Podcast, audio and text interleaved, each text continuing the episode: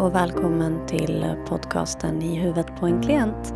Eh, jag heter Anna Cederström Krantz och eh, jag är samtalsterapeut, handledare och kommunikolog. Eh, jag har ett helt fantastiskt arbete som innebär att jag får följa med på människors resa in i sig själva. Och många undrar liksom, hur kan du ha ett sånt jobb och känns det inte tungt och är det inte jobbigt och vad gör man och vad pratar man om? Och, och eh, jo, jobbet kan kännas tungt, eh, men det känns aldrig jobbigt. Eh, jag tycker att det är som sagt en ynnest att få vara med att jobba med människors utveckling. Och för att lyfta slöjan som ligger kring terapi och eh, förhoppningsvis också eh, inspirera fler människor till att våga söka hjälp så har den här podden kommit till. Eh, ni kommer att få följa med på olika resor tillsammans med eh, mina modiga klienter som väljer att ställa upp. Och det gör de för att de vill vara med och eh, påverka att det här med psykisk ohälsa inte längre är tabubelagt och konstigt utan att det är någonting som faktiskt finns med oss i vardagen. Ni kommer att få ta del av alla möjliga olika frågeställningar och olika livsöden. Jag hoppas att ni finner det intressant. Välkomna!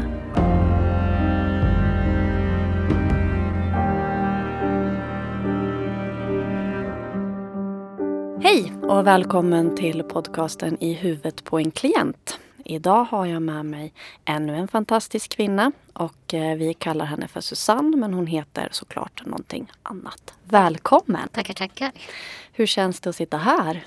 Det känns lite nervöst men samtidigt känns det faktiskt jättebra för att vara med och dela på min terapiresa och eh, förhoppningsvis hjälpa några fler till att faktiskt se att man kan söka hjälp. Var det svårt för dig att söka hjälp? Ja, det var faktiskt jättesvårt. Eh, jag hade ju haft funderingar på det i kanske 15 års tid och känt att, Så länge? Ja, ah. och känt att jag skulle faktiskt behöva gå och prata med någon. Men jag tyckte att det kändes så jätteläskigt. Dels så var det ju lite det här med att ja, de här fördomarna man ändå har om psykiatri och att gå och prata med någon. Mm. Att man måste vara så jättesjuk för det. Mm. Men sen var det väl också för att jag visste ju att jag hade stoppat undan väldigt mycket. Ja, du, ha, du hade det på känn liksom. Det, var, så det hade du koll på. Ja, ja, precis. Så jag var ju rädd också för att jag inte skulle kunna hantera det som då skulle komma upp till ytan. Ah. Så du närde liksom en, en rädsla för att så här, hur blir det om jag ja. lättar på locket? Ja. ja, den här rädslan. Eh, du sa att du kände någon slags rädsla inför att liksom börja. Kan du beskriva det? Varför då? Jo, men det var ju för att jag visste ju om att jag hade stoppat undan väldigt mycket. Och att det var, hade väldigt mycket som inte jag hade bearbetat av olika orsaker. Mm. Eh, så att jag var ju rädd för att jag inte skulle kunna hantera det som kom upp. Mm. Och att eh, det var mycket därför som jag kände den här rädslan för att faktiskt börja lyfta på locket. Och inte undra på då att det faktiskt tog 15 år. Alltså Nej. man får ju ha full respekt för att mm. man faktiskt äger den rädslan. Mm. Och lite så här, vad händer om jag släpper på locket? Mm. Eh, kommer jag kunna hantera, blir jag knäpp? Alltså, så här, det finns ju mycket sådana där tankar liksom då. Om att så här, jag kanske bara så faller ihop i en blöt fläck och mm. sen är det liksom över för mig. Eh, och, och, det kan ju låta drastiskt kanske för någon som sitter utanför men det är ju så många tror och mm. känner. Mm. Eh, sen tog du ju då ändå mod till dig. Ja. Hur vågade du det? Vad var det som gjorde att du faktiskt bestämde dig för så här, jag kör? Det var ju mycket för att jag kände att jag mådde ju väldigt dåligt. Mm. Att jag var konstant arg. Främsta anledningen till att jag faktiskt tog mig kragen var ju för mina barns skull faktiskt. De ska inte behöva växa upp med en mamma som hela tiden är arg. Mm. Och att de ska behöva gå på tå för att inte mamma ska explodera. Mm, för du kunde notera att det faktiskt var så? Ja, precis. Hur gamla var dina barn då? Eh, de var väl runt, vad kan de ha varit, mm, två, fyra år. Ah. Så att eh, de var ju fortfarande ganska så små. Och det måste ju vara så smärtsamt ja. att notera att ens barn trippar på tå. Ja. Och så himla stort och fint och kärleksfullt av dig då. Mm. Att faktiskt bara säga nej, jag är inte den mamma jag vill vara. Mm. Så att egentligen har de hjälpt dig att ta tag i dig själv. Ja, Ja, absolut. barn är det. små änglar. Ja, verkligen. Och så började du. ja, Ja, du och jag för många år sedan. ja. Ja. Och det var jätte... Jag kommer fortfarande ihåg den första gången jag gick till dig och det var verkligen superläskigt tyckte jag. Mm. Och jag vet att jag ja, fick samla ihop allt jag hade för att överhuvudtaget gå till din mottagning. ja. Och sitta där kvar och vänta på att du skulle komma ut där och inte bara... För jag kände verkligen att jag vill inte vara här. Nej, ville nästan fly. Ja, Och då ska ju sägas att vi hade ju ändå träffats i ett annat sammanhang. mm, precis. Eftersom jag är kroppsterapeut också Mm. så hade jag eh, faktiskt masserat dig Mm. eh, under ganska lång tid. Ja, det var väl i över tio års tid. ja, och grejen var att när, när du och jag träffades i början då var ju inte jag terapeut. Nej. Alltså så. Mm. Utan jag gick ju utbildning och så. Och när jag tänker på det i efterhand så vet jag att du var en av de som var så nyfiken. Mm.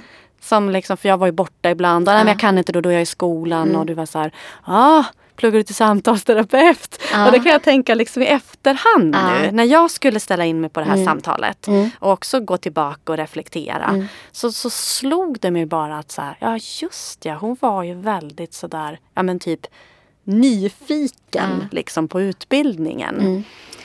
Och det kan jag också säga att, att det var ju också en stor anledning till att jag faktiskt vågade gå. Mm. För att jag kände att jag hade redan ett förtroende, eller jag kände mig trygg hos dig Mm. Sen tidigare. Mm. Eh, för att gå till en helt främmande människa tror jag inte att jag hade, faktiskt hade vågat.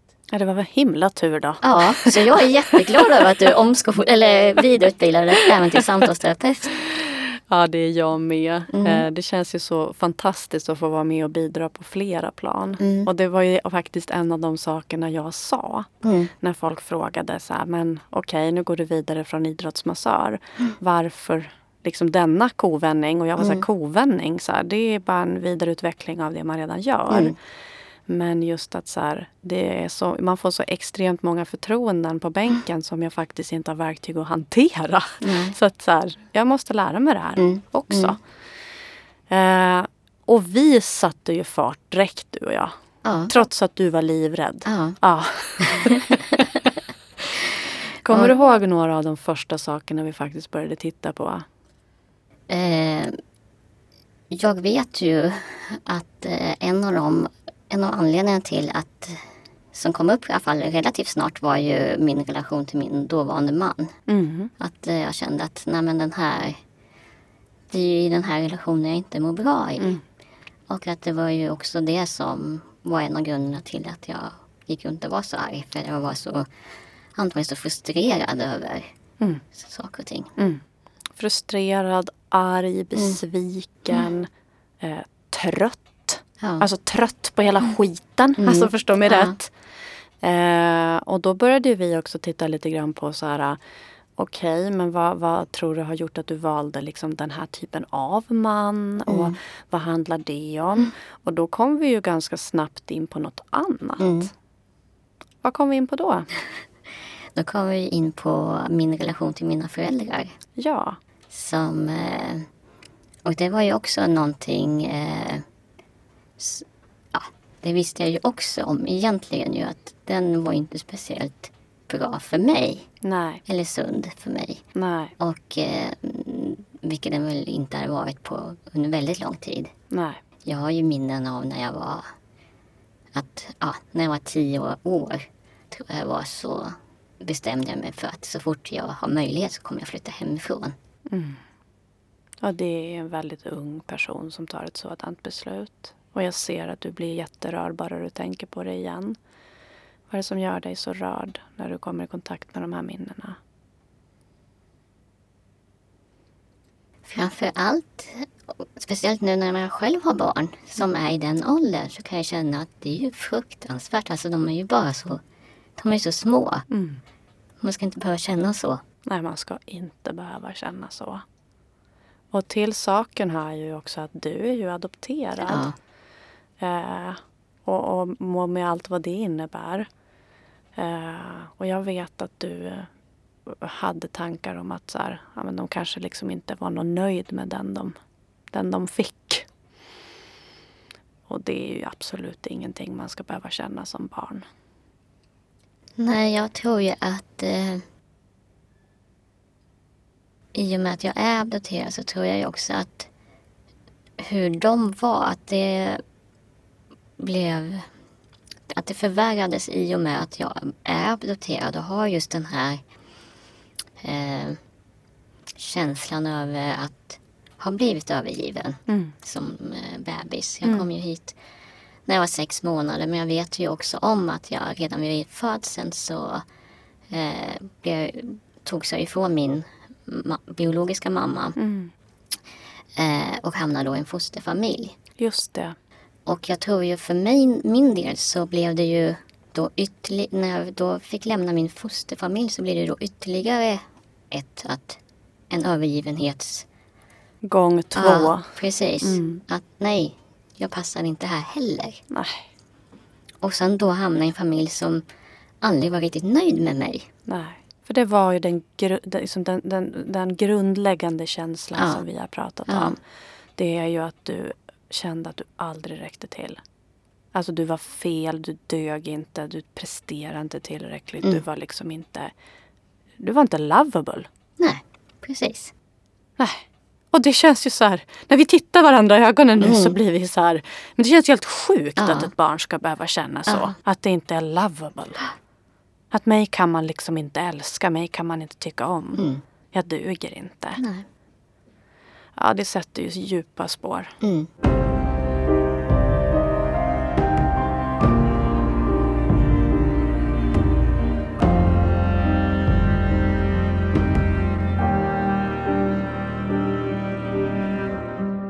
Tack vare eh, den terapi och, alltså de samtal som jag hade med dig så kom jag ju fram till till slut. Och det var ju också någonting som jag funderat på kanske då i ja, 20 års tid ju ändå att, att bryta med mina föräldrar helt. För jag hade ju länge känt så på att livet skulle bli så mycket lättare om jag inte hade någon kontakt med dem. Ja, om jag, låter ju hemskt här, men Mm. faktiskt slapp dem. Ja, Ja, slapp ta hänsyn till Ja. deras krav och Ja. deras liksom. precis. Och det var ju, då var ju du faktiskt fortfarande gift. Mm. Eh, och som jag minns det då så fick du ändå bra stöd i det Ja. av din man. Ja. Att istället för så här, men det kan ju finnas många som säger, men ska du verkligen? Och du vet, det är ju ändå dina föräldrar. Mm. Och, men där var han ändå ett Mm. stöd. Mm. Om jag minns rätt. Ja. Du får, får rätta mig om jag minns fel här. Men det kunde han ändå ge liksom en like på att så här, jag Absolut. förstår att så här, om Mm. det inte känns bra för dig så, så gör det. Mm. Och, och, och säga vad man vill om att du nu idag är skild. Mm. Men jag kan också tänka mig att i och med att du då hade en egen familj och en egen man Mm. så vågade du faktiskt säga tack men nej tack. Mm. Stämmer det? Ja, för då var, blev jag ju inte ensam. Nej. Så då kunde jag gå ifrån den relationen och Mm. fortfarande ha min lilla familj. Tillhöra någonting. liksom. precis. Ja. Eh, Men eh, för mig var det ju jätteviktigt faktiskt att få höra från dig att det faktiskt är okej Mm. att bryta med sina föräldrar. Mår man inte bra så är det ju okej Mm. att lämna. Mm. Och, och, och trots att jag vet idag att du tycker att det här är världens bästa beslut Mm. Så vet jag också att det är smärtsamt. Mm. Alltså jag ser det, jag vet det, jag hör det. Alltså du blir själv liksom berörd när du Mm. tänker på det. Vad är det som ändå berör dig med hela den här biten i ditt liv?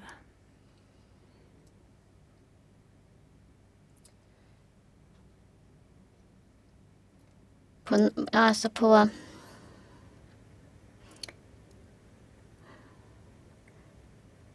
På ett sätt så är det ju att det finns ju en, och det kommer väl kanske alltid finnas, en sorg över att nej men jag har inga föräldrar. Ja, men självklart. Eh, så att eh, det kommer jag alltid ha med mig. Mm. Samtidigt så vet jag ju också att, och det här låt, kan ju också låta hemskt, men jag har ju faktiskt aldrig saknat mina föräldrar Nej. sen jag bröt med dem. Vilket ju också är ju ett bevis på att för mig var det här ett rätt beslut. Ja. Eh, För det har inte gått en enda gång, vet Nej. jag. På alla dessa Ja. år nu. däremot så kan jag ju sakna föräldrar. Ja, absolut. Vilken, vilken bra liksom, skillnad du gjorde där. Ja. Du saknar föräldrar Ja. men du saknar inte dina Nej. föräldrar. Precis. Och vi pratade ju ganska mycket om att det kan vara väldigt jobbigt att vara föräldralös fast de finns. Mm. För att det är jättesvårt att förklara. Ja. Att liksom, jaha ja. Hur liksom blir det då? Mm.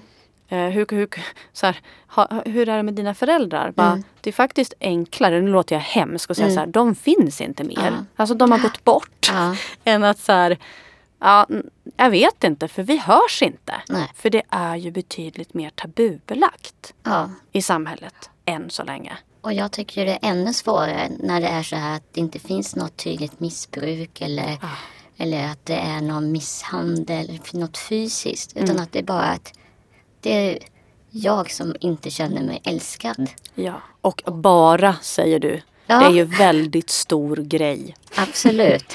Men samtidigt så kan, har man ju alltid det här med att, att för det är så man har blivit bemött. Att eh, inte när jag berättar om det här men om andra saker när man känner någonting. Att det är så lätt att säga men det är väl bara du som är lite överkänslig eller Och de gjorde väl så gott de kunde. Ja. Det är väl klart att de älskar det, det fattar Ja, du väl? Ja. Och det förstår jag ju också men de kunde ju inte visa det och jag kände mig inte älskad. Nej, och, och, och det är ju så stort att du också då tar det på allvar. Att så här, ja, jag fattar att de rent tekniskt, de har säkert älskat mig. De, så. Men jag känner inte det. Det känns inte så för mig. Det känns inte bra för mig när vi träffas. Det känns, jag, jag går typ sönder i deras närhet. Och att då vara så kärleksfull mot sig själv så att man lyfter ut sig ur den miljön. Det är ju liksom, det är ju stort att våga det.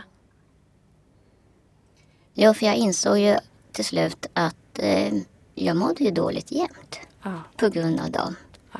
För de hade ju som krav att jag skulle höra av mig en gång i veckan. Eh, och, och då satt de ju bara och klagade på mig. Ja. Och då kände jag ju att... Så därför så mådde jag ju dåligt några dagar efter. Eller jag mådde ju dåligt flera dagar efter att jag hade pratat med dem. För att de hade suttit bara och klagat på mig. Och sen börjar man ju... När man börjar repa sig från det så börjar man ju inse så här bara, Men snart måste jag ringa till dem igen. Mm. Och ska bara få skit. Ja. Så då gick jag ju runt och hade ångest för att jag skulle vara tvungen att ta det här samtalet. Ja.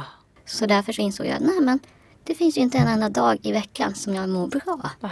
Tack vare dem. Så att eh, Och jag minns så väl, alltså jag kan också bli tårögd när jag tänker på det. Jag minns så väl just när jag sa, vet du, det är okej. Man får faktiskt säga tack och hej fast det är ens föräldrar. Och du grät floder av lättnad, ska jag säga. ja. Du bara, får man? Så här, är det okej? Och Ja. bara, ja. För att det är okej att bryta med en vän som är dum mot en. Det är okej att, att säga till grannen att vi ska inte ha någon kontakt för att du är otrevlig och dum Ja. och gör mig orolig. Mm. Det är okej att bryta med alla. Så varför skulle det då inte vara okej när det är ens föräldrar? Jag kan tycka det är så konstigt. För där ska man hålla i med näbbar och klor även om man går, håller på att gå sönder. Men du gjorde det. Mm, det gjorde jag. Ja.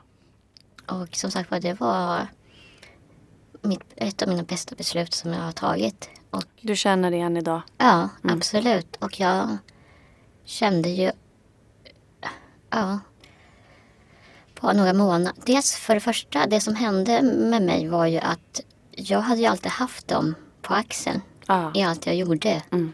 Jag har haft dina, deras röst i mitt huvud. Vad jag än gjorde. Att, Mm. Och så att jag dömde mig själv. Hårt. Ja. Ja. Och när jag väl hade brutit kontakten med dem, då försvann de. Ah. Även från min axel. Ja. Och då kunde jag också, det minns jag så väl fortfarande, att jag jag vet att jag sa till min dåvarande man ofta att det är så synd om dig som är gift med mig. Som är så knäpp eller någonting sånt. Ja. Och sen kom jag ihåg att jag gjorde någonting och sen så kom jag på att tänka mig själv, men nu sa jag inte så där. Nej. Och varför sa jag inte så? Och så insåg jag att nej, men jag är inte knäpp. Nej. Det är inte synd om han som är Nej. gift med mig. Nej, För jag är precis. inte knäpp. Nej, Nej. utan jag är faktiskt en, jag är också en fantastisk person. Ja. Och han ska ju vara väldigt glad och tacksam för att få vara gift med mig. Men eh, jag insåg ju att det var ju första gången i mitt liv som jag hade känt så. Ah, Och då var du ganska gammal.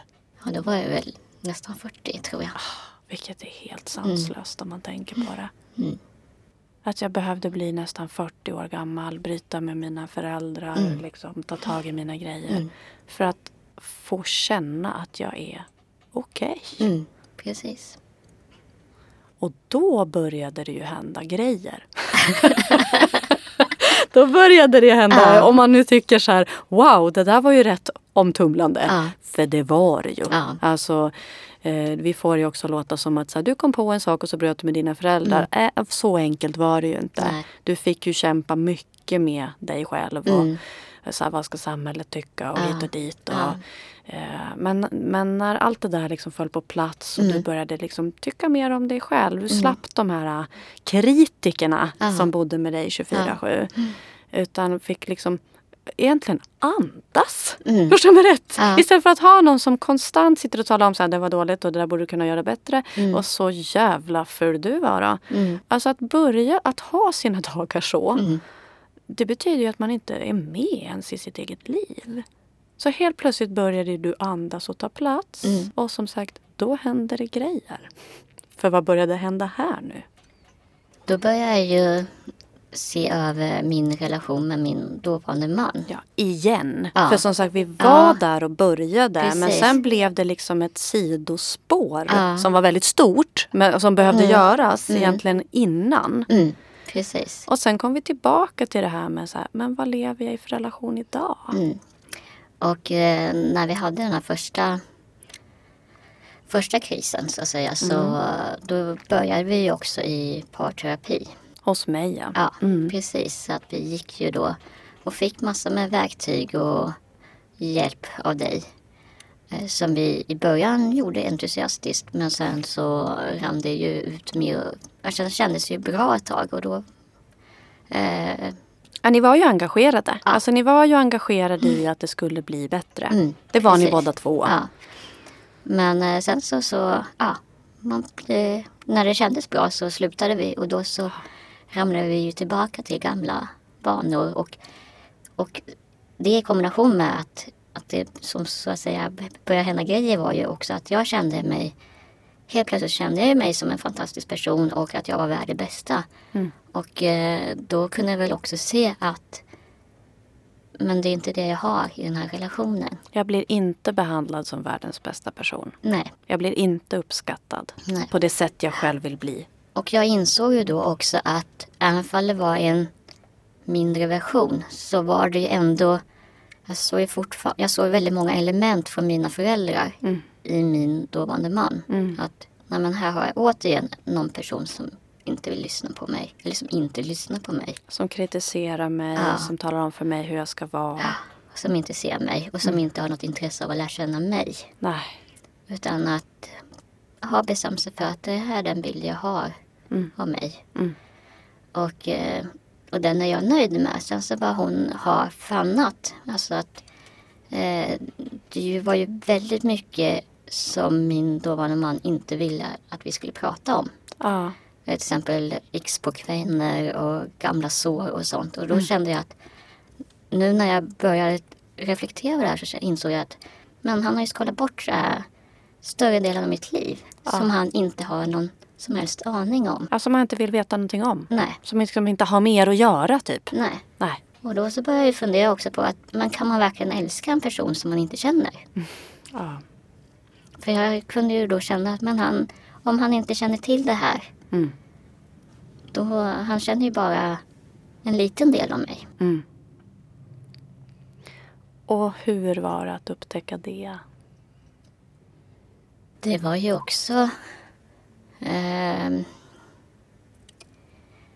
Självklart var det ju också smärtsamt att se. Mm. Eh, samtidigt så kan jag ju se det som att eftersom jag inte kände mig värd att älskas när jag Ah. träffade honom så kan jag ju förstå att jag valde honom. För han var ju en av de få som inte visade så jättemycket intresse om mig egentligen från början. Mm. Eh, så utan att, Du fick kämpa lite. ja, precis. för, för, Se mig, hör mig, för ovanlighetens skull. notera mig. Ja. Ja. Och eh, jag tror att det var mycket det som gjorde att, eh, att här har jag en som älskar mig på den nivån som jag är värd. Ah, Som jag känner igen. Ja, Lite sådär svalt och på avstånd och Mm. lite sådär mm, när det passar höll jag på att säga. Men, Mm. Så där kom du och bara det här, det här känner jag igen, det här Mm. mönstret. mm, Det här blir bra. Mm. Honom ska vi ha. precis. Ja. Och, och det är klart att man kan ju verkligen förstå det. Mm. Jag tror att du kan förstå dig själv. Ja, alltså det är inte ens konstigt. Det Ja. är inte så att man tänker så här, oj vad du var naiv och dum i huvudet. Nej. Utan Nej. tvärtom så kan Mm. jag känna sån enorm empati för Ja. dig där då. Mm. Att så här, det är väl klart att det blev så. Det är inte liksom, det säger nästan sig självt. Ja. Och sen så vet jag ju också att min exman han förändrades ju mycket också. Under relationen. Ja, Ja. precis. Så att han blev ju mer och mer eh, egocentrisk skulle jag vilja säga. Mm. Att han bara brydde sig. Och det som har smärtat mig mest var ju att det var ju framförallt när barnen kom. Eller det var väl då. I, eller egentligen så var det väl redan innan men det var ju då det blev så tydligt. Mm. Att okej, nu har vi barn men eh, som vi faktiskt båda behöver ta ansvar för och hjälpas åt med. Mm. Och älska tillsammans. Ja. Och vara för sig. Ja, precis. Och där känner man ju mig också väldigt ensam Mm. i, den, i, i, i det. Mm. Du tycker inte att han klev in och tog det ansvaret för Nej. barnen och inte liksom underlättade? Nej, jag var ju, jag hade ju problem med här mjölkstockning. Mm. Eh, Så jag hade 40 graders feber. Mm. Jag var hemma själv och tog hand om nyfödd bebis. Ja, med 40 graders feber och, och äggstockning tänkte jag, höll jag på att säga, mjölkstockning. Precis, och likadant när barn två var han? kom. Han var på jobbet, satt och surfade för han hade, han hade ju ingenting att göra. Men hans chef var där så han tyckte det var bättre att vara på jobbet. För att, eh, ja, för det skulle se bra ut för hans del. och då kommer vi osökt tillbaka på hon som redan har känt sig övergiven Mm. x antal gånger i sitt liv. Mm. Kommer du ihåg känslan när du satt där med den lilla nyfödda på armen? Alltså det här tillfället har ju vi pratat om. Och eh, ja, det smärtar ju än idag ser jag. Nu sprutar tårarna här och jag har jag förstår det så Mm. innerligt. Det där gör ju fortfarande ont. Ja, det gör det. För här såg du egentligen att nu är jag övergiven igen. Mm. Mm. Och eh, det som smärtar mig mest nu är ju att det var ju inte bara jag som blev övergiven. Nej. Utan det som hade drabbat dig drabbar även ditt barn. Mm, Mm. Precis. Och eh, ja, eftersom jag själv har levt med det så det är ju det sista jag vill ge mina barn ju. Mm. Att de ska behöva få den känslan. Självklart. Och, och det här gjorde ju när vi började titta på alla de här sakerna och när du började komma i kontakt med det här. Eh, vilket du hade varit i kontakt med Mm. men som du stoppar undan Mm. effektivt Ja. som tidigare. Jag stoppar undan, jag tränger bort, jag vill Mm. inte kännas vid. Nej. Men nu när den här nya du började Mm. titta fram. Mm. Då, och, och återigen får jag säga, hör ju jag, så är det dina barn. Mm. Att liksom, ja men när jag kände så här i mitt äktenskap så var det jobbigt men ja, jag kunde deal with it. Mm. Men nu drabbar det även barnen. Nu räcker det. Ja. Så det är någonting med dina barn Mm. som gör att du alltid tar kliv. Har du tänkt Mm. på det? Ja, men alltså jag vet ju att jag är beredd att Eftersom jag själv har varit övergiven Mm. så är det ju sista jag vill göra med mina barn ju att, att de ska behöva känna sig övergivna. Nej. Så jag är beredd över ja, göra vad som helst Mm. för dem. Och det är så fint. Och det enda som jag alltid påminner dig om är att komma ihåg att göra det för dig själv också. Ja, och det har jag ju även fall det är de som gör att jag tar, tar klivet så att säga. Mm. Så handlar sen resan, har jag, själva resan sen enbart handlat om mig. Faktiskt, äntligen. Så att det, för det blir ju inte jag tror ju aldrig det blir bra om man gör det för någon annan enbart. Utan man Nej. måste ju verkligen känna att men jag vill må bra själv i mig själv. Mm. Eh, sen vet jag ju också att så kanske det är utifrån barnens perspektiv att jag vet att om jag mår bra i mig själv Mm. då mår mina barn bra också. Ja, Men jag måste ju må bra för min skull Ja. först. ja. Jag kan ju inte försöka må bra för barnens skull. Nej, och skiter i vad jag själv känner eller tycker. Nej, precis. Nej, och det är det som är så fantastiskt. Förstå mig rätt, att ibland så kanske man tar barnen till hjälp. Alltså de, Ja. de är liksom en så här, okej du är en igångsättare. Mm. Men det, det, som, som slutprodukten för dig har ju blivit att så här, tack för hjälpen barn, nu tar mamma vid här. och nu liksom, Ja. nu tänker jag verkligen köra all in att jag ska må bra. Mm. Och du tog ju då tag i det igen. Mm. Så det blev ju faktiskt parterapi igen. Det blev ju faktiskt en omgång två. Ja, blev det det tänkte jag säga. Det blev... Ja och nej. Det blev ju egentligen så här äh, parterapi avsluta relationen gång Ja, två. Alltså, ja, men för att ni valde Ja. ändå att göra det på... Mm. Ni ville ju båda ha en bra relation till era barn. Mm. Ja, och det var ni ju ändå väldigt överens om. Mm. Så att när ni kom andra gången så kom ni inte för att ni skulle rädda relationen. Nej. Men ni kom för att ni skulle liksom få upp en slags kommunikation som Mm. var doable. Ja, Ja. precis. Eh, och det kan låta hemskt att jag säger doable. Men ibland är det också så att att, så här, att sikta på så här, den ska bli helt tipptopp och hej och hå. Så här, ja, det vore jättehärligt. Mm. Men ibland handlar det faktiskt om så här, någon form av doable nivå. Ja. Eh, hur var det tycker du? Att liksom, okej, nu, nu, nu går vi i ett annat syfte. Det tyckte jag kändes, eftersom vi, vi kunde ju inte prata alls. Nej. Eh, och min exman han, eh, det har han ju alltid haft. Eh, alltså, han, han har alltid skyllt på att han inte kan uttrycka sig. Mm, Så därför så kan han inte säga någonting. nej. Och när vi har varit med dig så är han ju tvungen. Mm. Då tvingar du ju honom att, Uttrycka sig. ja, att han måste ju säga någonting. Mm. Och jag tror också att han, nu pratar jag för honom, men Du får väl göra din tolkning här ja, inne då. precis. Att jag kan tänka mig i alla fall att det är lättare att uttrycka sig när det finns en tredje part som kan då hjälpa till att tolka om man då inte kanske uttrycker sig jättesmidigt. Mm. Eller precis så som man kanske hade tänkt sig. Mm. Eh, eller ifall en annan reagerar väldigt illa Mm. så har man ändå ett, en stöd och hjälp i dig som terapeut. Ja. Eh, men så för min del så var det ju så att eh, utan dig så hade det ju aldrig gått. Är det så det känns? Ja. Okej. Kan du utveckla? Nej men alltså vi hade ju aldrig kunnat få till någon kommunikation överhuvudtaget utan dig. Nej. Nej, det var ju verkligen låst Mm. läge. Jag kommer Ja. verkligen ihåg det. Och till din exmans, inte försvar, men bara han gick ju också själv. Mm.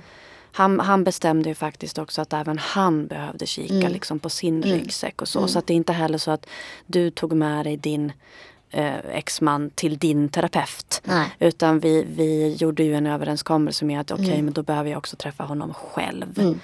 Mm. Eh, Så att han etablerade en egen relation med mig Mm. och etablerade en egen resa. Ja.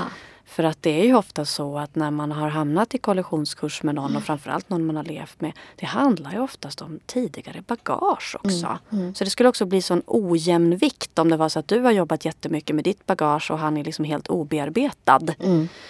Eh, och det tror jag också hjälpte till i att ni ändå kunde få till någon form av kommunikation. För det är faktiskt också så att vi måste kommunicera för att kunna skiljas. Ja. Alltså, ja, men Ja. förstå mig rätt. För det är ganska mycket saker som ska liksom ändå lösas. ja, absolut. Eh, så, så det underlättar faktiskt att man kan uh, ha någon form av kommunikation Mm. när man ska separera. Ja.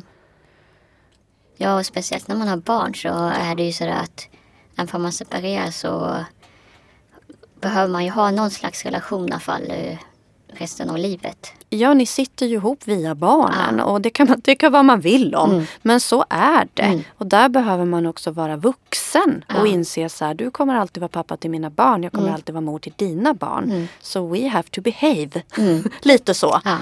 Liksom för barnens skull också. Mm. Och jag menar det är massa saker ni kommer att dela. Ni kommer att dela, så här, nu tar de studenten, Mm. nu ska de gifta sig, Mm. vad det nu är för någonting.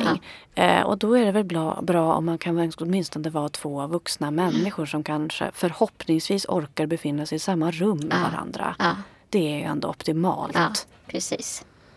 Ja, för att det har man ju läst om att så här skilsmässobarn som bara, ah, men nu ska jag gifta mig men mamma och pappa kan inte vara med båda två för att de, då börjar de alltid bråka och sånt där. Jag har känt att alltså, det är ju inte, för min del så är inte det acceptabelt. Nej. Det vill jag absolut inte att mina barn ska drabbas av. Att bero på att känna sig övergiven Ja. som vi har haft som något liksom, tema här. Ja, Det, det kan ju också få en att känna sig så. Alltså att så här, mina föräldrar orkar inte ens hålla sams på mitt bröllop. mm, Det är klart att det skulle kunna kännas ganska surt. ja. Och också det att, för då måste de ju välja en. Ja, det blir Eller an- antingen- ja, eller, eller- ingen. Nej, precis. Och eh, Och där kan man ju bara sätta sig in i situationen och Ja. tänka så här, jag skulle kö- köpa båda scenarierna. Alltså Mm. förstå mig rätt, jag kan Mm. förstå de barn som är så här, jaha nej men då får bara mamma komma då. Ja. Och så vet man att man ska då göra pappa besviken och Ja. behöva hantera Ja. det inför ett bröllop. Mm. Eller så bara, ingen får komma. Mm. Och bara, ja, jag sitter här då och är föräldralös på mitt bröllop. Ja. Fast de finns. ja, Alltså det, det, jag- hur vi än gör här blir det ju fel känner jag. ja, absolut. Så du tror att, att den dagen dina barn eventuellt gifter sig, då tror du att ni kan gå på den tillställningen? Ja, absolut. Vi Vad har ju, härligt. även om vi inte har, i mitt tycke kanske en superduper bra relation Mm. i dagsläget så är det ju ändå så där att vi kan ju träffas och vi kan ju äta middag tillsammans och sådana saker. Även fall jag kanske inte alltid tycker det är jätteroligt. Men, Nej. men som jag tänker ju också lite så att det här är några timmar. Det var bara bita ihop. Ja, för barnens skull. Ja. Alltså så. Det är ju så på jobbet också. Det är ju inte alla kollegor där eller oavsett vilka sociala sammanhang man är i. Så är det ju inte så att jag älskar alla människor som, som jag behöver umgås med. Självklart inte. Nej. Liksom. Och där kan man ju bita ihop. Och Ja. bara, okej det här är en person som jag kanske inte gillar men jag mm, behöver ändå samarbeta med den. Mm.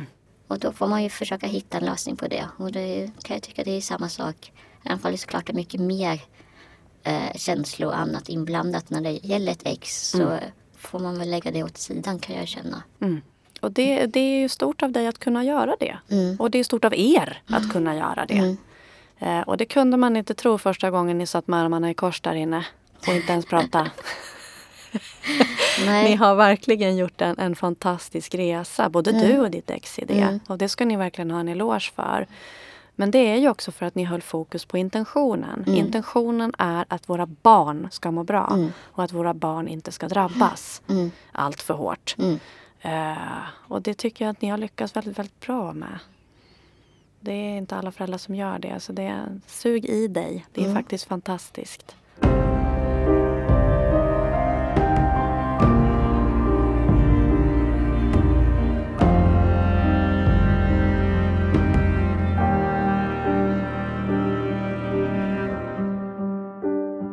Du slutade ju liksom inte utvecklas här. Så här, vi fortsätter.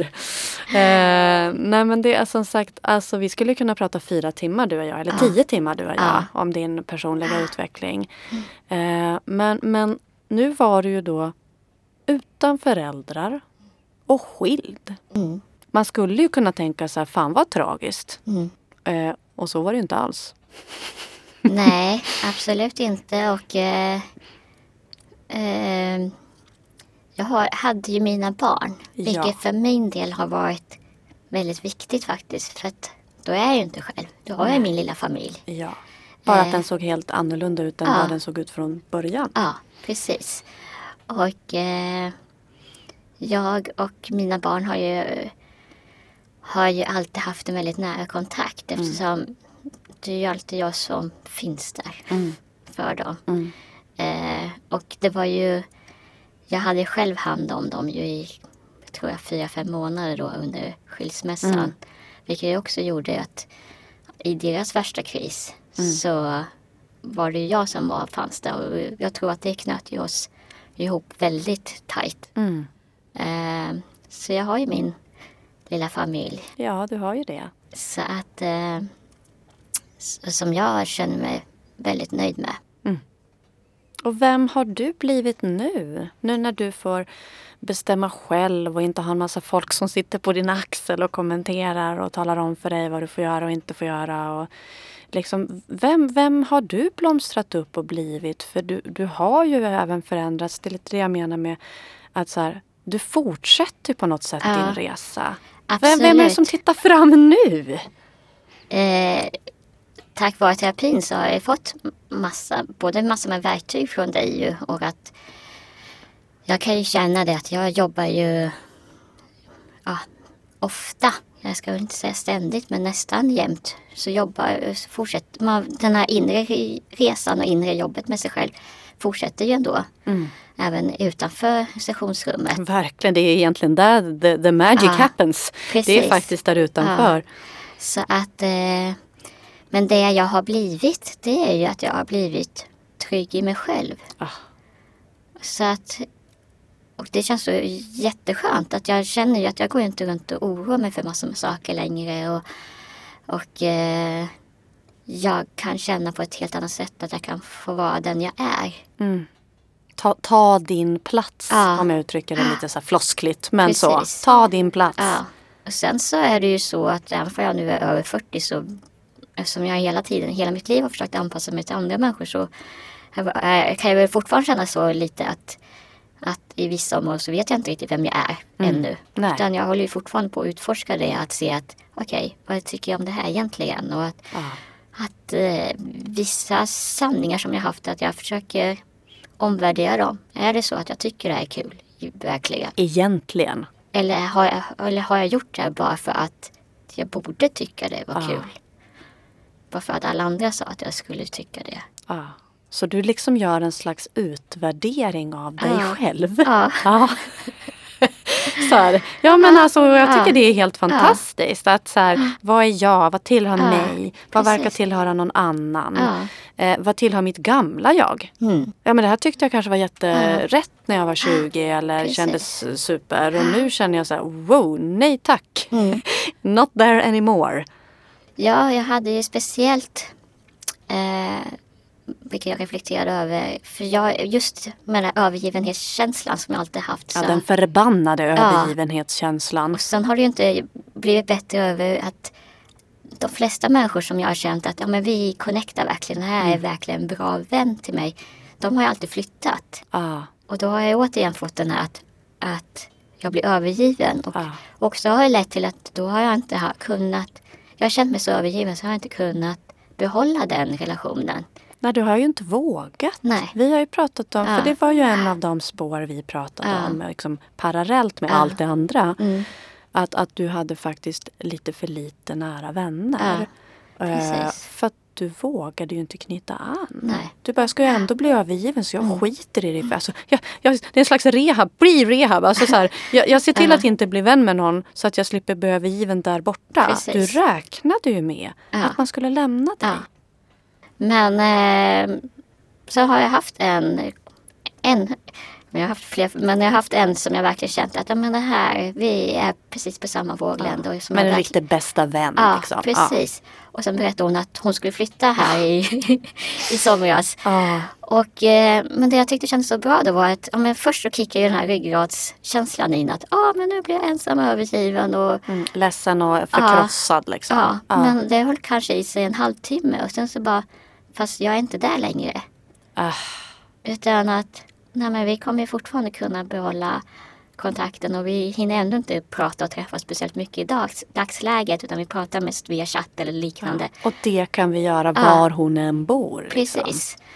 Och det tyckte jag kändes så skönt att, att även om jag får, fortfarande kan få de här lite så här ryggrads... Man automatiskt reagerar Ja. på ett visst sätt Ja. så kommer jag ändå runt det ganska så fort idag.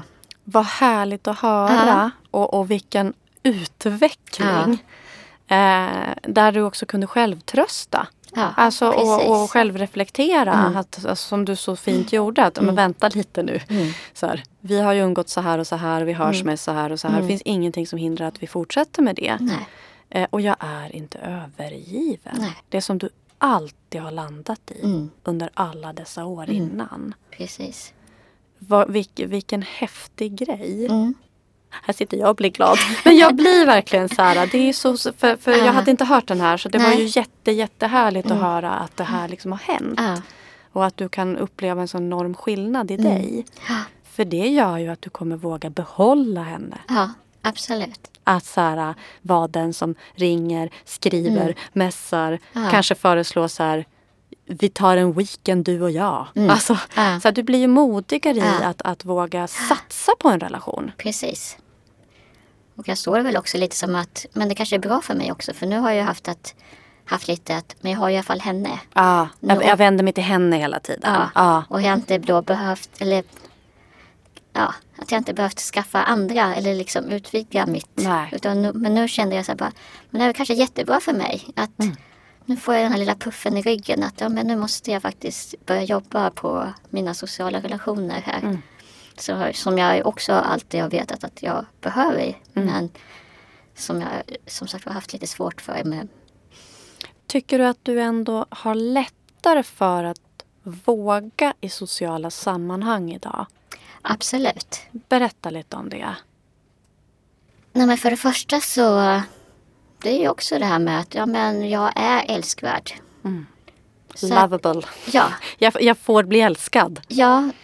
Och en sak som jag tänker mycket på, eller har tänkt mycket på, det är ju att förr så brukar jag ju skicka så här, "Ah, är det någon som vill träffa mig? Ah. Och nu så, Skulle någon kunna förbarma sig Ja. typ? och nu så är det mer att, ja men såklart att de vill träffa mig men de kanske inte hinner. Ah.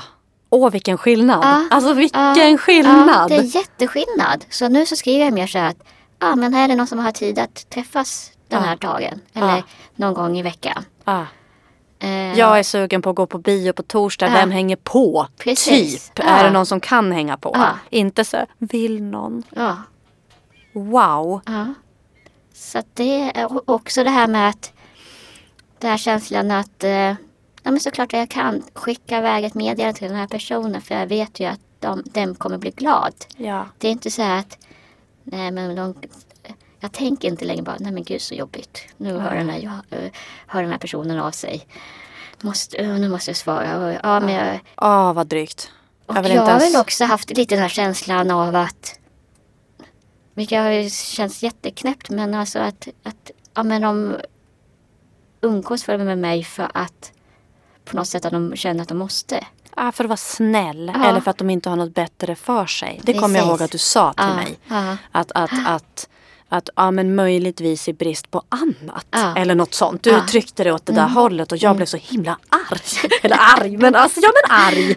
Och bara säg inte så om Nej. dig själv. Nej. Så här, du, så här, det är inte alls så. Så snäll är inte folk för folk har inte tid. Nej. nej, och det är det jag har insett ju att nej men så är det ju inte såklart. Nej. Eh, För det gör ju inte du. Du Nej. håller inte på och hänger med en massa folk som du inte vill vara med. Nej. Det lägger du inte tid på. Nej, precis. Eh, så att den skillnaden känner jag ju. Och också att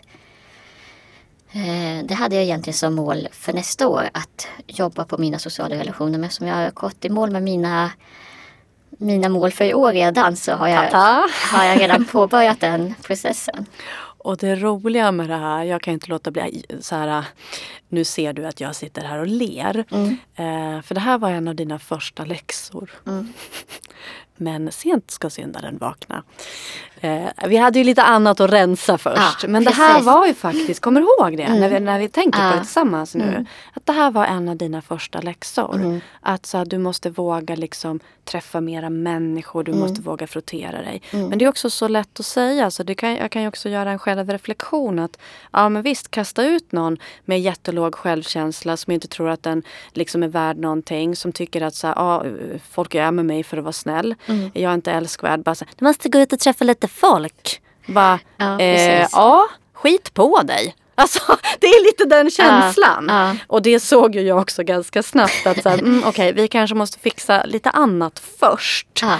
Men det är ändå intressant Mm. att, att liksom nu är du redo att ta tag i det.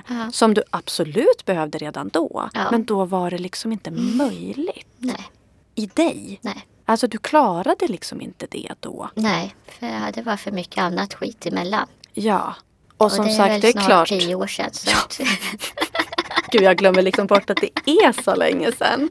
Men det är ju så faktiskt det det. tog ju sin lilla tid innan jag hamnade där. Men eh, Ja, men det är ju inte så att du har legat på latsidan. Nej, Utan absolut du har ju inte. Mm. verkligen jobbat hårt liksom. Eh, jag tänker då på det här med när man då, det här hemska ordet övergiven.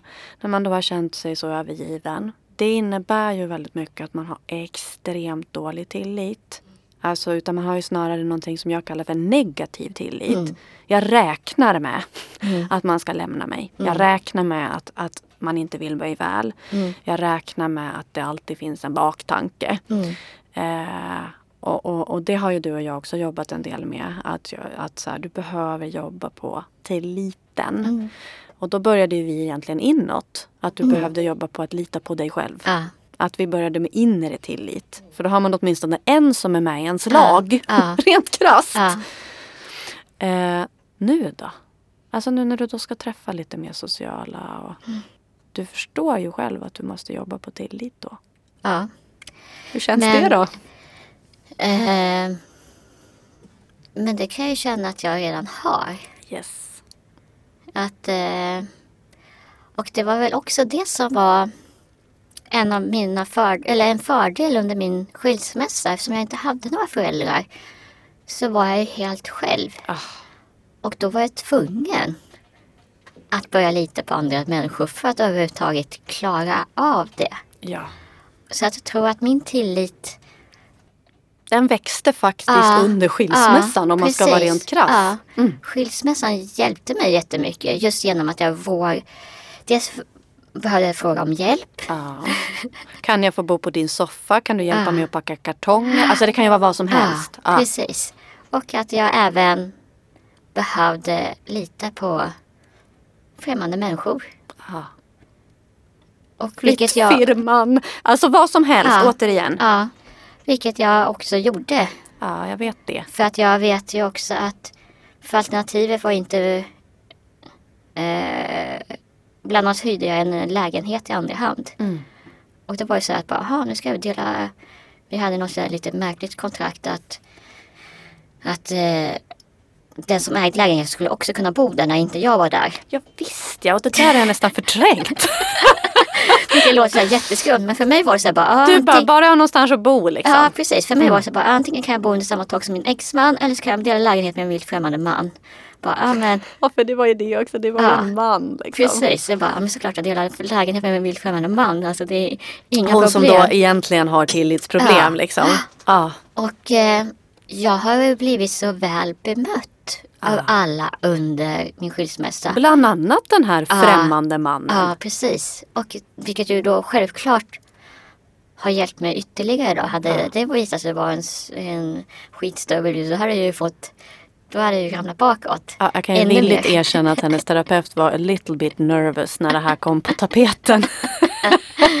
Men, eh, Men- det fick jag ju hålla innanför mig själv. För jag Ja. tänkte exakt så. Jag Ja. tänkte bara, måtte det nu då gå bra. Ja. Så att hon liksom inte får vatten på sin otillitsfulla kvarn här. Utan att det faktiskt går åt andra hållet. Precis. Och eh, ja, nej men det gjorde det. Ja, tack och lov. Precis. Och du var ju också så här, hur ska jag klara mig själv? Och, Mm. och jag var så här, fast du har ju alltid klarat dig själv. Kommer du ihåg den diskussionen? Nej. Du var så här, ja men hur ska jag klara mig själv då med två barn och, Mm. och, och liksom bo själv och göra allt själv. Ja. Och så var jag så här, fast du har ju alltid gjort Mm. allt själv. Mm. Fast du har stått bredvid någon. Men du har ju känt Mm. att det har hela tiden hängt på dig. Mm. Och det, jag kommer ihåg hur du bara, ja. ja men liksom att så här, Ja. ja varför tänker jag ens att jag inte skulle kunna det? Ja. För det är ju ändå någonting jag egentligen har härbärgerat hela mitt liv. Mm. Precis. Och du Ja. har ju klarat det hur bra som helst. Ja, det har jag gjort. Och det är väl det jag också, för jag kommer inte ihåg den diskussionen men jag har alltid känt det där. Men, men, men som du säger att jag har ju alltid klarat mig själv ända sedan jag var liten. Så, jo, men så det är ju hemskt då att man ska helt plötsligt tro att det, här, ja. det ska inte gå för att jag inte står bredvid någon. Ja, precis.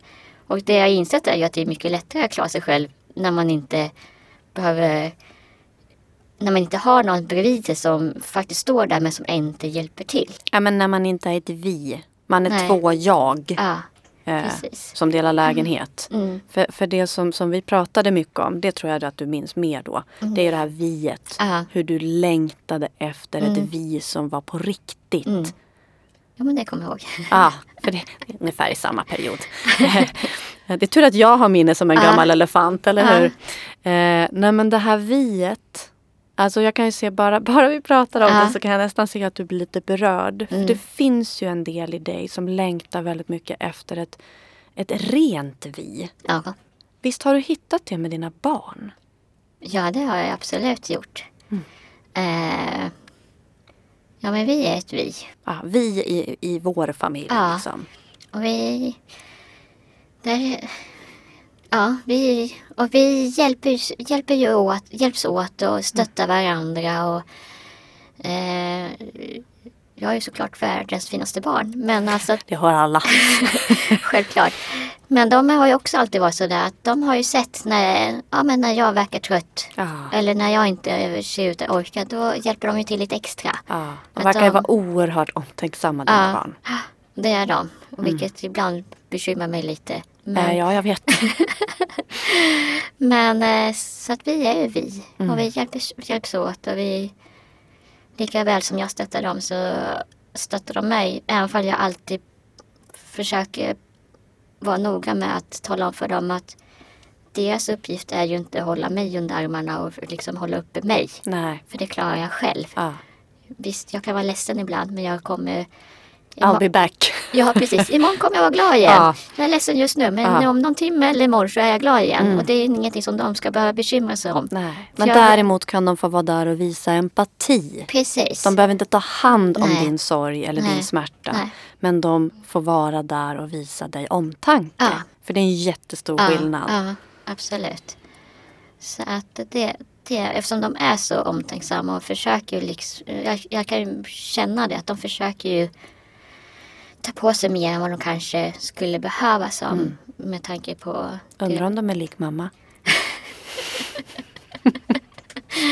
ja, kanske det. Jag vet inte vad det kan komma från.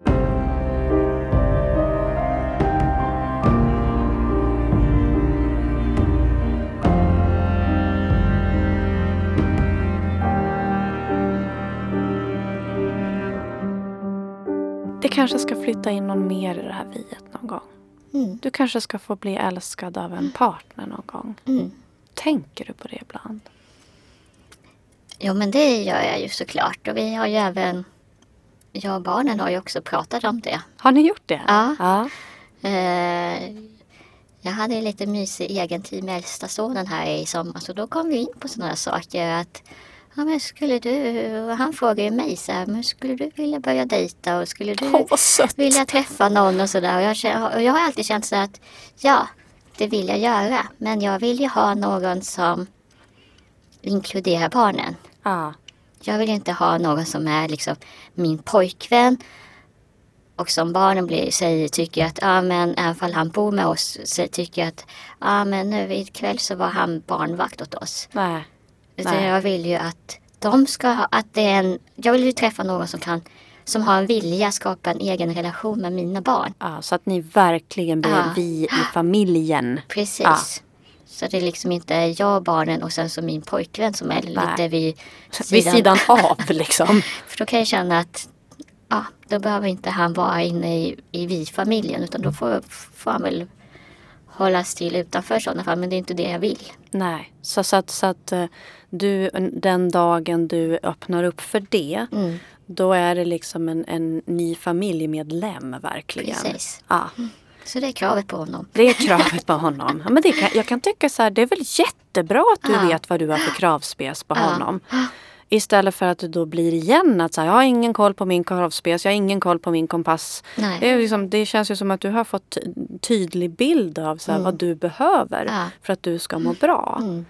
Eh, och jag menar, det är klart att det måste finnas gott om sådana personer som liksom vill göra det och gott om sådana som inte vill. Nej men bra, då behöver inte ni knacka på min port. Nej, Typ precis. så. Ja. Eh, vad gulligt att du kan prata med din son om sådana saker.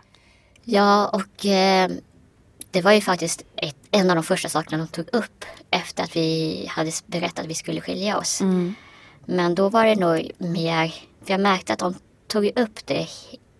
Alltså väldigt- ofta eller? Ja. Ja. Så till slut så började jag fråga så här, men, men varför undrar ni över det? För de frågade så här, bara, ah, men kommer ni träffa någon ny nu och sådär. Och jag vet ju om att de, ehm, de hade, har ju många kompisar som är skilda föräldrar som har en ny partner och sådana saker. Så i början så tänkte jag ju att men det är väl naturligt att de ser Ja, men det så. undrar om det liksom. Ja. Men då kom det ju fram det här med att ja, men tänk om inte han tycker om mig. Ah, då kom den Ja. fram. Och då så var det ju enkelt för mig att säga ja men nummer ett, om han inte tycker om er så är det något fel på honom för att ni är så älskvärda. Eh, nummer två, ja men då kan jag inte vara tillsammans med honom. Nej. Och du var väldigt tydlig Ja. med det. Att då, Ja. då kommer han att passera, gå och gå ut ur vårt liv. Precis. Ah, För att, eh, och, och att poängtera för dem att ni är nummer ett. Eh, funkar det inte med en ny partner och funkar det inte mellan er och en ny partner, nej men det är ju aldrig att jag kommer välja bort barnen då. Nej. Utan då Tänk är- för barnen att få höra det. Ja. Vilken trygghet det måste Ja. ge. Då kan man ju till och med nästan bli tjatig. Bara, mamma, ska du träffa någon? Ja, men alltså, för då är ju den personen inte ett hot. Nej, precis. Utan då kommer den personen bara vara en bonus. Ja. En till vuxen som tycker om oss. Vad härligt. Mm, precis. Vad fint av dig att verkligen berätta det för dina barn och visa det för dina barn. Och det tror jag också mycket den här att det är terapin som har gjort att att jag känner in sånt och att den har ju hjälpt mig att börja reflektera på, om, väldigt mycket om mig själv och hur, ja, men varför känner jag så här, varför reagerar jag så här. Men det gör ju också att jag applicerar det även på andra ju att okej, nu har jag fått den här frågan tre gånger den här veckan. Ja, vad betyder det egentligen? Ja, ja precis. Att man har ju börjat förstå att ja, men någon tanke man själv har eller som någon annan har, att det kanske finns mer bakomliggande.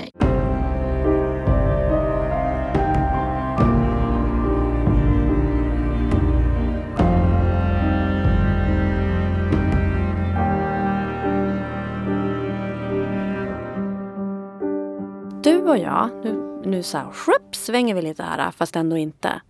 Du och jag har ju träffats i så många sammanhang. Mm. Vi började att träffas med att jag var din idrottsmassör. Mm. Sen så fortsatte vi att träffas genom att jag blev din terapeut.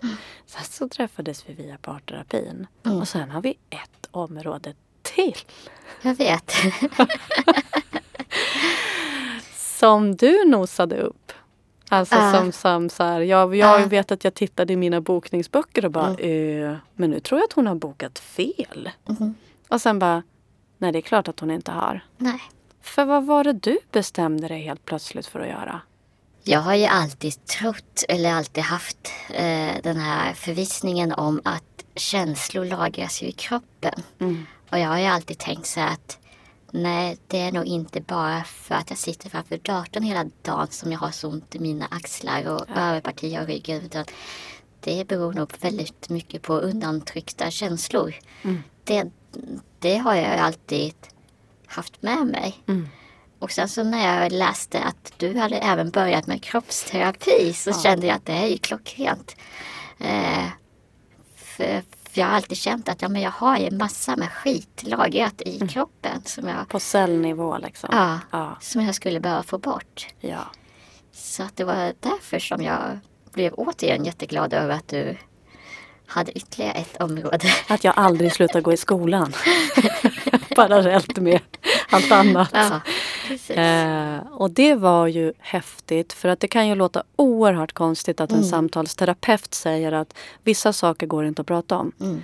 Men vissa saker är bortom ord. Mm. Alltså trots att man kanske går i terapi eller trots att man liksom så är det liksom att ja men det, det är liksom inte jag har pratat om det ish. Mm. Men det är också så här, ja jag har läkt mina liksom sår så här, som jag kan ta på. Alltså som jag kan liksom, som finns i mitt huvud. Mm. Men det är, min kropp är inte riktigt med. Nej. På något sätt håller den fortfarande på och lever i dåtid. Ja. På något sätt så går den fortfarande med axlarna i höjden och väntar på nästa dolkhugg. Mm. Trots att jag så här, egentligen mår mycket bättre. Ja. Och därför så jobbar ju jag också lite grann, eller ganska mycket, men, men eh, med kroppsterapi. Mm. Just där jag säger så här, här ska vi inte prata så mycket. Nej. Här ska kroppen få prata. Eh, Den sköter jobbet. Mm. Så då slängde vi oss in i det också. Ja. Hur var det? Det... Alltså det är fascinerande. Alltså det, det känns ju som att det jag har tyckt var mest fascinerande det är ju att du lyckas tolka mina känslor. Alltså att du kan känna mina känslor bara genom att känna på kroppen. Mhm. Vilket jag tycker är jättefascinerande. Men... Eh, och det är också fascinerande just det här med att ja, men jag, kommer ihåg, jag kommer ihåg så väl första gången att du tryckte på ena sidan av mig. Mm. Och kände, och jag kände på en gång ju så här att jag kände mig super, super, super ledsen. Mm. Och du sa ju då också att innan jag hade börjat gråta Mm. att eh, här finns det väldigt mycket sorg. Mm. Och sen bytte du sida och då kände jag, då försvann det helt den känslan. Mm. Och där kände, kände jag från början ingenting. Nej, det var helt tomt först. Ja, Ja. och där sa ju du då att eh, här finns det väldigt mycket ilska och eh, och när du satte ord på det då kunde jag börja känna in den känslan. Ah, det var inte lite heller. kommer du ihåg? Ja. Jag kommer ihåg någon det. som vrålade Mm. och var så arg. Alltså det var som att vi öppnade ett vilddjur. Ja. Eh, och det var, det är tur att man inte är rädd alltså. För det var, eh, det var som att släppa, jag vet inte vad jag ska säga, det är som att släppa loss en flock eh, vilda tjurar liksom. Det var Eh. många års tystnad. Ja, för det var ju där. det. Det var verkligen det. Ja, gud vad du sätter ord på det. Mm. Det var ju många års tystnad. Hålla käft, svälja ner, bara Mm. ta, ta, ta, ta, ta. Och det där tog du ju tillbaka med råge. Precis. Har det förändrat någonting tycker du? För, det kan ju, för jag kan förstå nu att lyssnarna bara, vad är det de har hållit på med här? Och har hon vrålat och skrikit och hamrat i bänken? Ja! Och det behövdes ju. Ja, Har det förändrat någonting tycker du? absolut. Och eh, jag vet ju att jag, att jag känner mig alltid lättare Mm. efter jag har gått på kroppsterapi. Mm. Och, eh, och att man kan också få avslut på vissa känslor. Ja. Jag har ju alltid haft det där ju att ja, men tidigare så har jag alltid när jag tänkt på att nej men jag har aldrig haft någon som har älskat mig. Jag, jag, jag kan ju känna att varken mina föräldrar eller min numera exman faktiskt har älskat mig för den jag är. Och det, för mig har det alltid, även fall vi har pratat väldigt mycket om det i terapin, så har det ändå alltid triggat igång den här jättesorgsna känslan i mig och Ja. gjort att jag börjar gråta. Men tack vare kroppsterapi så har jag kunnat eh, har slutit fred, eller vad man ska säga, Ja. med den känslan. Ja. Så att nu kan jag prata om det och bara, ja, nej jag var inte älskad och jag känner ingenting. Nej, det är klart. Det är klart. kan man uttrycka det så? Så att det är klart. Precis. Det är ett slut. Det är inte längre den här sårskorpan som man pillar på utan att Nej. nej, jag har ett ärr där men det känns inget längre när jag pillar på den. Nej, och vad fantastiskt du beskriver det. Mm. Istället för att det är en sån där förbannad sårskorpa så, så fort den åker av så tokblöder det. Ja, Utan så här, nu har det blivit ett R. Ja. För jag har liksom gjort någon closure med det där. precis. Och det var ju också så häftigt att få, få vara med och, och liksom stänga. Alltså Mm. att, att, för det kunde, man kunde liksom nästan känna också hur Ja. du liksom blev mer tillfreds Ja. äntligen. Mm. Att så här, var lite den. Ja. Så, då var vi liksom färdiga med det där nu. En gång för alla. Och ändå väldigt medveten så som Mm. du är. Ja, det är ett R där. Det kommer alltid vara ett R Mm. där. Men det är ett R. Mm. Och det är en jättestor skillnad. Mm. Och du har ju varit världens modigaste. Ja, men tänker du inte på det nu när vi reflekterar? Vilken cool kvinna du är. Nej, egentligen inte. Du borde! Eh, ja, jag kanske borde vara Ja, ja. du borde nog faktiskt förstå vilken cool kvinna du är. Jag känner mig, jag kan känna, säga att jag känner mig stolt och nöjd över att jag faktiskt har vågat både att börja terapin överhuvudtaget och att våga göra de här avsluten i de relationer som inte var bra för mig. Mm. Det, det känner jag mig faktiskt väldigt stolt över, måste jag säga. och det ska du göra också. Hur ser då relationen dig till dig ut idag? Vad har du för relation med dig själv idag? Jag tycker att jag har en väldigt bra relation till mig själv. Att, eh, väldigt kärleksfull relation. Och jag har också tänkt, för du pratar ju of- också ofta mycket om det lilla jaget. Det lilla jaget, ja. Det Det, lilla- magen. Att det lilla barnet. Mm. Och att det har jag ju försökt visualisera många gånger ju att men nu finns det stora jaget som är mitt jag idag Mm. som tar hand om det lilla jaget och det har ju gjort att jag har kunnat läka mycket. Mm. Eh, så att eh, Nej men jag tycker att jag tar hand om mig själv. Jag börjar träna. Jag ser till att jag tycker att både i- jag i psyket men även min kropp förtjänar att må så bra som möjligt. Mm. Jag försöker äta någorlunda sunt emellanåt men även eh, känna att jag kan unna mig utan att ha dåligt samvete för det. Balans, helt Ja, enkelt på det. precis, absolut. Och att jag känner att jag eh, Ja, jag känner mig fantastisk. och att jag är eh, Nu Ja. blir din terapeut rörd istället. Ja, men att jag, och att jag är värd det bästa. Nej, men jag, jag vet att jag har ju ofta benämnt mig själv lite i mitt huvud eller lite så, sådär att ja, men jag är en liten tomte. Medan nu så har jag känt att nej, men jag är verkligen inte det. Nu är jag en stjärna. Att, att jag liksom har gått från att vara tomte till att vara stjärna. Ja, vilken förflyttning. Ja. Ja, och, och, och kan du då inte säga att det är ganska coolt?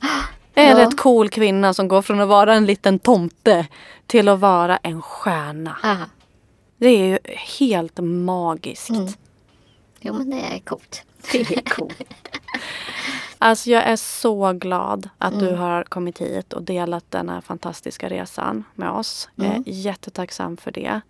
Eh, Det har varit så häftigt Mm. att få vara en del av den resan. Eh, Ja, den utblomningen, den från en tomte till en stjärna. Det, det är magi faktiskt. Eh, och jag hoppas att lyssnaren nu verkligen inspireras att eh, alla kan göra en sån här förflyttning faktiskt. Oavsett vad det är man har. Så stort tack för att du kom och delade med oss idag. Tack själv för att jag fick vara med och dela. Tack. Tack för idag. Hej då. Hej då.